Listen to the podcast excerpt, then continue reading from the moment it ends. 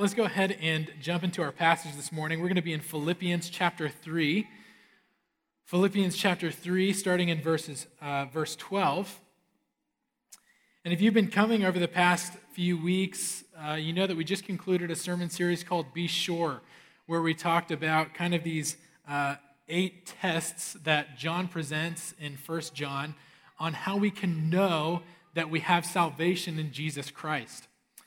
And some of you may have walked away from those eight weeks of uh, preaching encouraged, uh, more confident in your faith, more confident that you do, in fact, have uh, security in Jesus Christ and through his gospel. Some of you, and I hope many of us actually, walked away challenged um, as we consider just the idea of how do we actually know that we are saved and, and using those tests that were presented to us to actually confirm that in our own lives. And some of us in this room, if we were honest, may actually have walked away discouraged uh, from that series and just really wrestling with the idea, maybe in a healthy way even, of the idea of am I actually saved? Do I actually know for sure that Jesus Christ is my Savior? Maybe some of us didn't necessarily walk away thinking we weren't saved, but we knew that we were saved. We just came to the realization that we're really not that great of Christians yet.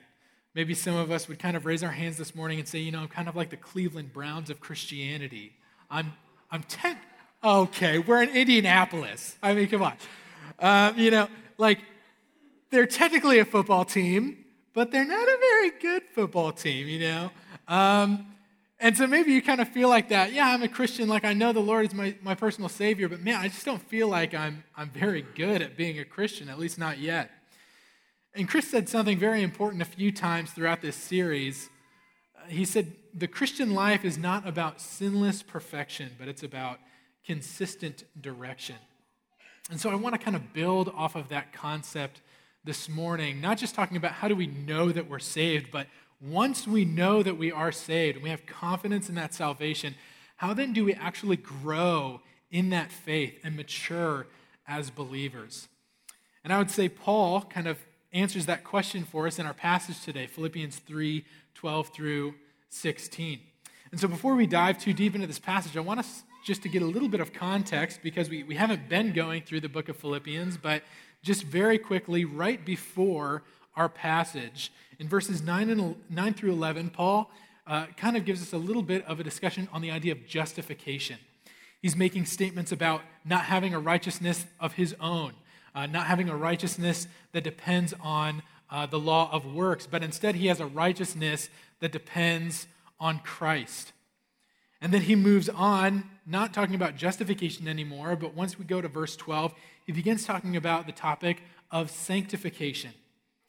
Another way of kind of separating these two passages is that in verses 9 through 11, Paul talks about accepting the gospel. And then in verses 12 through 16, he talks about progressing in the gospel. And so, with that in mind, let's go ahead and read that passage this morning. Starting in verse 12 of Philippians 3, the Apostle Paul says, Not that I have already obtained this or am already perfect, but I press on to make it my own because Christ Jesus has made me his own.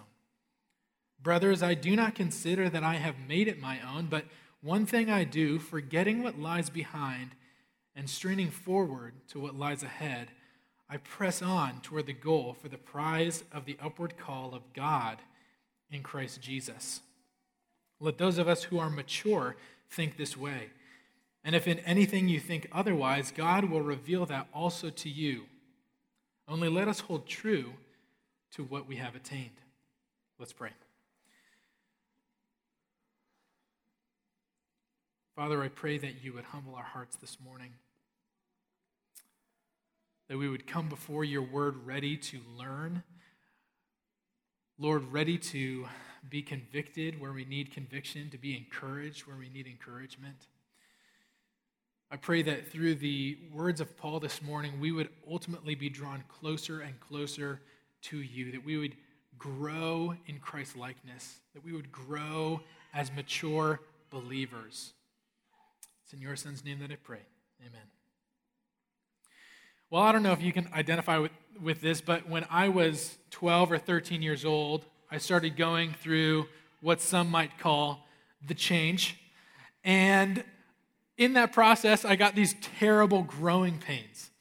And uh, so, you know, there would be many, many nights where this aching would kind of start in my feet and work its way up through my ankles and into my shins and my knees. And it would hurt so badly that I, I couldn't even fall asleep. And, uh, you know, I'd, I'd start to tear up and I'd be so uncomfortable.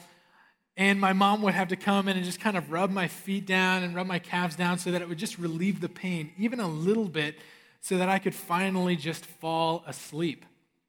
And I remember one night uh, I was crying because of the pain, and uh, she walked in and she sat down next to my bed and she looked at me and she said, Joel, you're 19 years old, you're too old for this. That didn't actually happen. Uh, I, I did get growing pains, though. That did, that did really happen. And looking back on that now in my life, of course, I, I, I, can recognize that those growing pains were actually a sign of something, that they were a sign that I was maturing in my body, that my body was physically growing. And it was a reminder to me that the way I was designed and who I was physically was not meant to stay in childhood. There's actually going to be a day where I was going to grow from being a boy, grow into being a man. And some of you are going in your head, when's that day going to happen? You know, you guys can listen in the lobby. Um, and so, Paul here then is acting kind of like a proverbial growing pain to the church in Philippi. He's reminding them over and over again you, as Christians, you weren't meant to stay infant in your faith. You're actually supposed to grow into Christ likeness, to grow into maturity as believers. He says in verse 15, let those of us who are mature think this way. And so, of course, the question for us this morning is what does that mean? How are we supposed to think as mature Christians? And I would say that Paul provides for us here kind of four ways, four concepts for us to really digest this morning and consider what does it mean to grow in Christ likeness.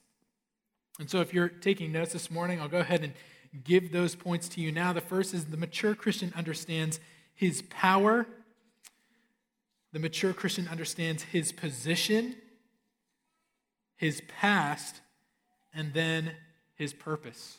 The mature Christian understands his power, his position, his past, and his purpose. And those four things are going to outline our, our time together this morning. So let's just start with the first one. The mature Christian understands his power. If you read with me in verse 12, Paul says here, Not that I have already obtained this or am already perfect, but I press on to make it my own because Christ Jesus has made me his own.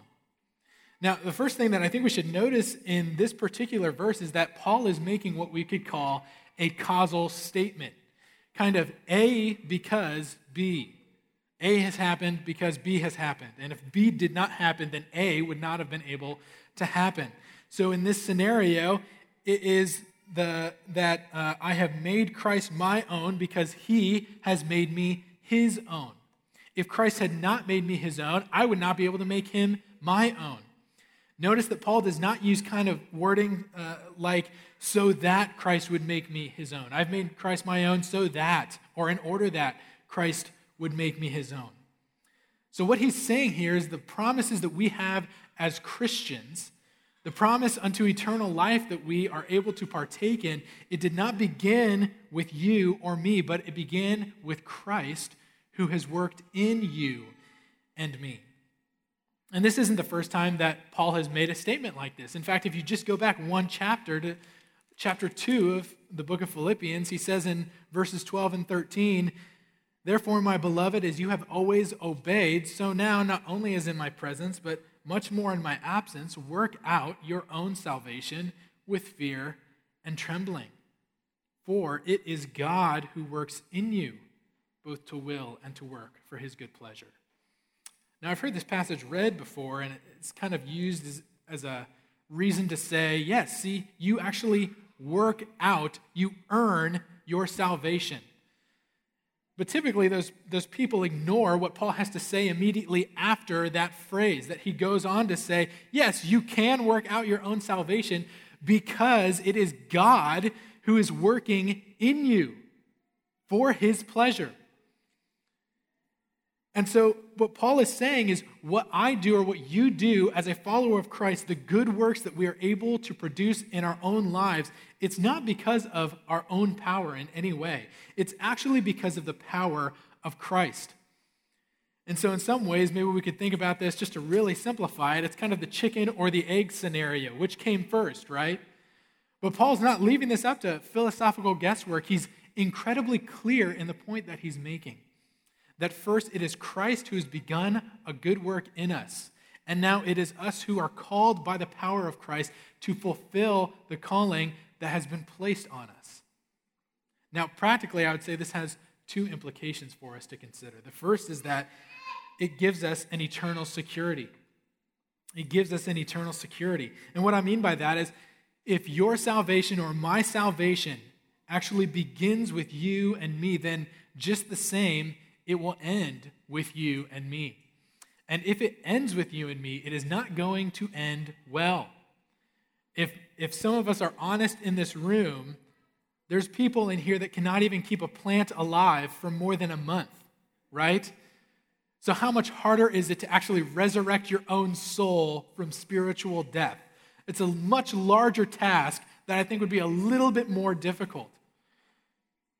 And yet, we are fortunate enough that resurrecting our own souls, bringing life to our souls, is, is not a task that's actually accomplished in our own power, but it's actually accomplished in the power of God. So, Paul reminds us that it doesn't begin with us, it actually begins with Christ. Jesus affirms this idea when he says in John 10 that no man can pluck my disciples out of my Father's hand.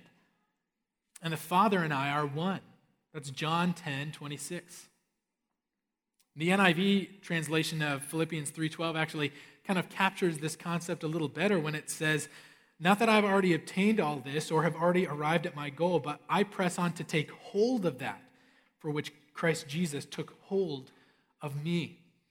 And so both Jesus and the apostle Paul are kind of painting this picture for us in these two passages of Jesus quite literally taking hold of us holding on to us tightly and telling us that there is nothing, there is no one that could possibly remove us from the Father's grasp. He holds us tightly and yet graciously in the palm of his hand. And there is nothing, no power in this life or in this world that can change that.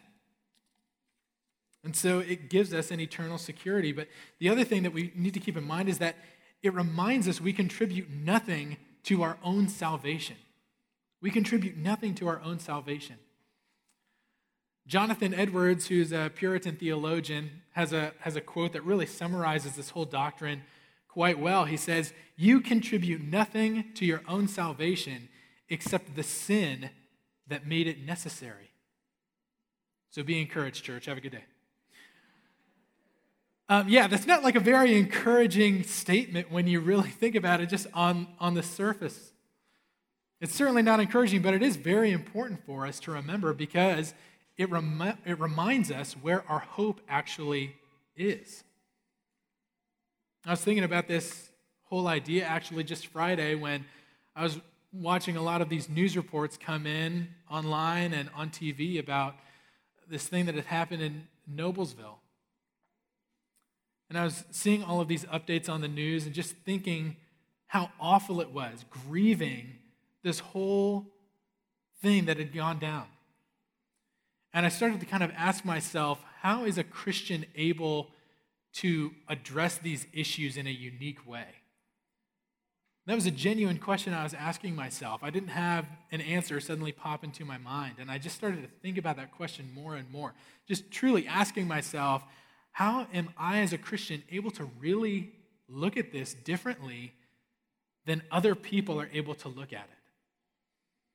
And as I asked myself that question, I, I started to be reminded of this passage in Philippians chapter 3. And I realized that Christianity, unlike any other religion or belief system in the world, has this unique ability to genuinely grieve with a suffering world, to experience real, deep, emotional sorrow over brokenness and pain. And at the very same time, experience incredible hope. Because the hope that you and I have, the hope that you and I share in as believers, is not somehow dependent or rooted in the goodness of mankind. It is rooted in the goodness of Jesus Christ.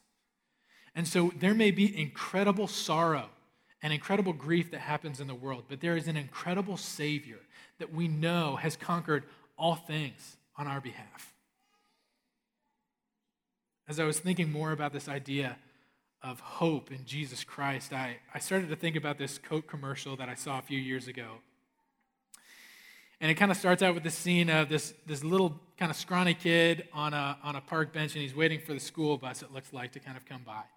And as he's waiting on this bench, three or four bigger kids kind of come up and they're kind of pushing him around, you know, and uh, they're a lot bigger than him. Of course, he's outnumbered. And he just starts to get fed up with it. You know, the more that they're picking on him, he finally stands up and he's clenching his fists and like he's just ready to take these kids on. And you kind of see these kids at first just think, you know, we're, gonna, we're just going to deck this kid. And then all of a sudden their faces kind of start to change expression. And they start kind of looking like they have less and less confidence. They start to contemplate maybe what they're going to do. And they're kind of looking at each other, seeing what each other's going to do. And then they kind of turn around and, and run the other way. And what this little boy is not seeing is that his older brother is now standing directly behind him. And he is a big guy, much bigger than the bullies. And he's got this look in his eyes like, if you ever touch my brother, you're going to have to mess with me. And these bullies in that situation make the right conclusion we are going to lose this fight. And they run the other way. That's exactly the kind of picture that Paul is painting for us here in Philippians chapter 3. Except he's telling you and me turn around. Look who stands behind you. Look who stands before you and beside you. It is not you or I who fight our battles, it is Jesus Christ who fights for us. And because of that, we can claim victory every single time. So, first, the mature Christian understands his power. Second, the mature Christian understands his position. The mature Christian understands his position.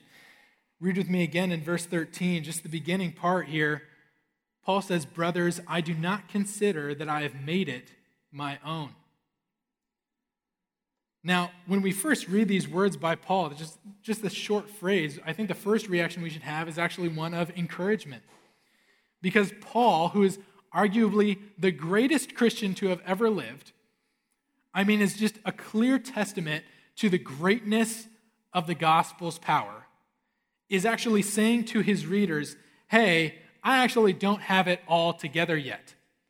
In fact, there's three times just in the first two verses that he kind of reminds them of, yeah, I'm not, I'm not actually perfect. And in verse 12, he says, Not that I have already obtained this. Then he goes, I'm not already perfect. And then in verse 13, he says, I don't consider that I have made it my own.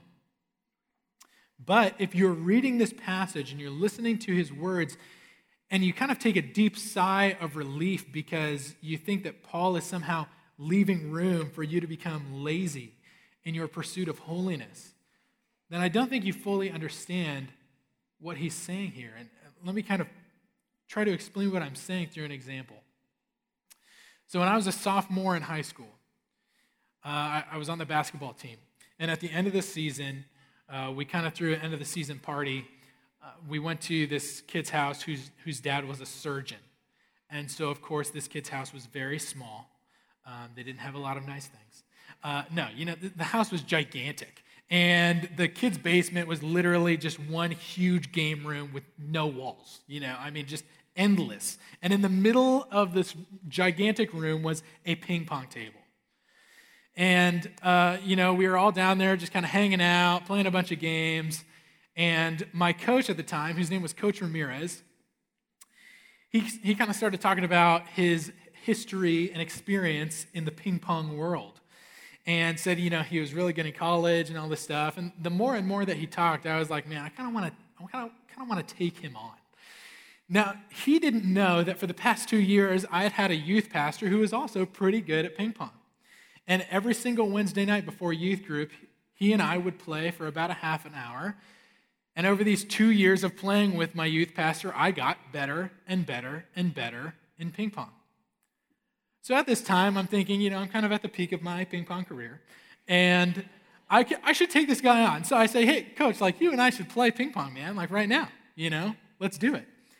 And his initial reaction just was kind of, eh, you know, I just want to hang out tonight. you know, I have nothing to prove, basically. And so I respond with um, very intelligent comebacks, like, what are you, chicken? You know. Um, and so eventually I kind of spur him on to finally say, okay, fine, like, let's play a game.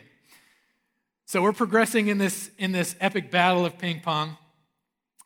And it gets to the point where it's 12 to 13. He's up by one point. And I'm kind of thinking, you know, we're a little past halfway in the game. There's a strong possibility that I could beat him. And the entire basketball team is watching this, you know? I mean, there's so many witnesses. It will be written down in the pages of history if I beat my coach in front of everyone.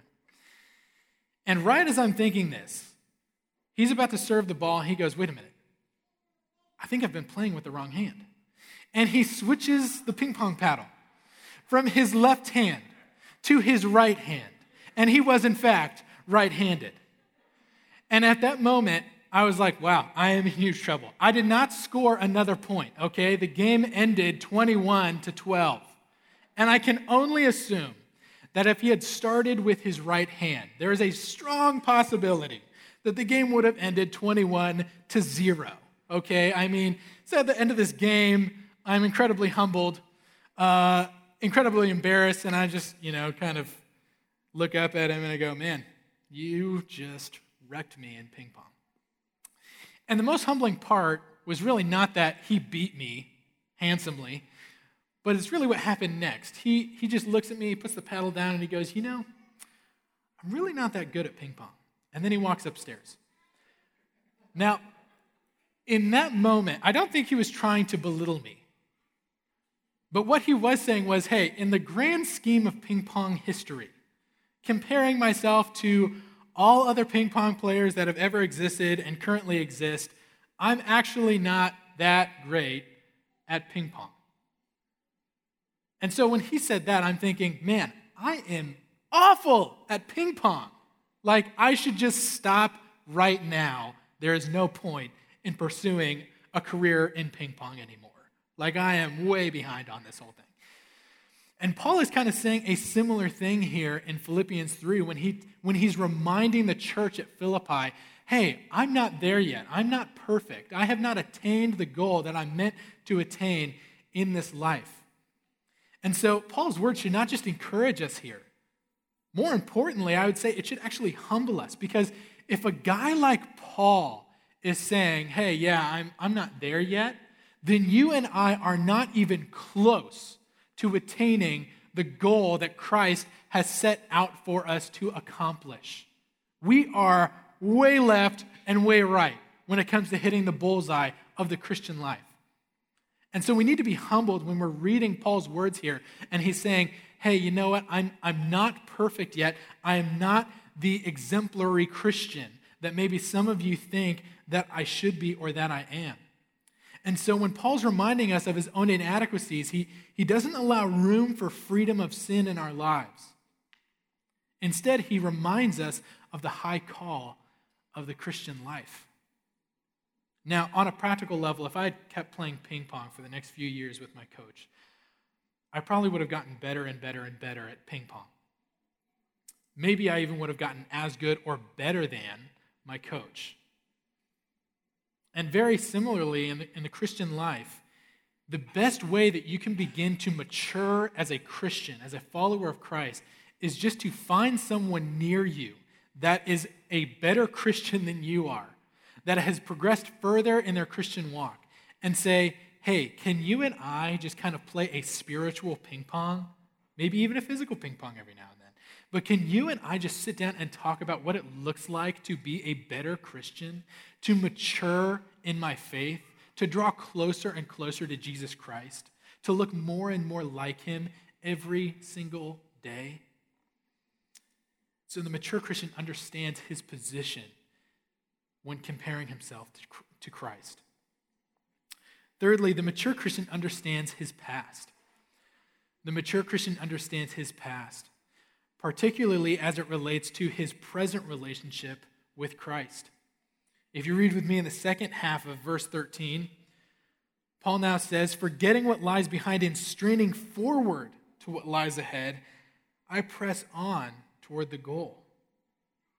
Now, importantly, when, when Paul says that he forgets what lies behind, I would argue he's, he's not claiming to have literally removed the past from his memory. Okay, he understands that his past has shaped him and developed him into who he is at present. He recognizes that. He trusts God in that. What, what he is saying, or, or why, why I would argue that he's not saying that, is really because just moments before in the chapter, in verses 5 and 6, Paul actually recounts a fairly large part of his past. And so he's not literally saying, hey, never talk about your past, forget about your past. Your past has no meaning whatsoever. Do not discuss it with other Christians. What he is saying, though, is that your past does not determine or define your present standing before Christ. And when he says forget what lies behind, I want us to understand too, he's, he's not just talking about all the negative things, but he's even talking about the positive things. At this point, when Paul is writing this letter, he's already accomplished a lot of great things in the Christian realm. He's begun many different churches or helped begin many different churches. Throughout his life, he contributes more books in the New Testament than any other New Testament writer. He's well respected in the church. Of course, he's well respected in church history now, looking back on his life. But there's also a lot of negative things that could be said about Paul as well before he was a Christian. Before he came to know Christ, he actually persecuted the church. He hated Christianity, and he hated Christianity's Christ as well. In fact, before he was actually converted, he was literally on the road to Damascus on his way to persecute and kill Christians. And so when Paul is saying, hey, forget what lies behind you, he's not just talking about all of the bad things that have happened. He's actually talking about both the bad and the good. As in, don't allow all of what's happened in your past to now somehow define who you are in the present in terms of your standing with God. He calls the Philippians to neither become debilitated by past sins nor stagnant in past victories. Why? Because if you and I tend to focus on our past sins, then we'll start to convince ourselves that we're actually too bad for the gospel. And oppositely, if we start to focus on our past victories, we'll start to convince ourselves that we are too good for the gospel.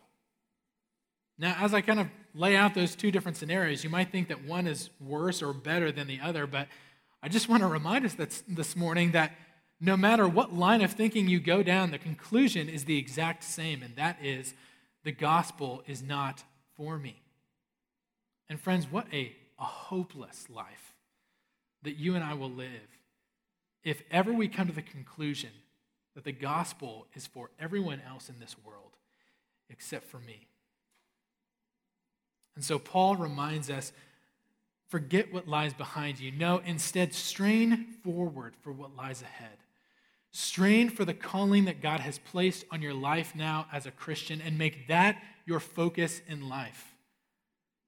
Not the good and the bad that is behind you, but the greatness and eternal life that stands before you. My final point is the mature Christian understands his purpose. The mature Christian understands his purpose. If you read in verse 14, Paul says, I press on toward the goal for the prize of the upward call of God in Christ Jesus.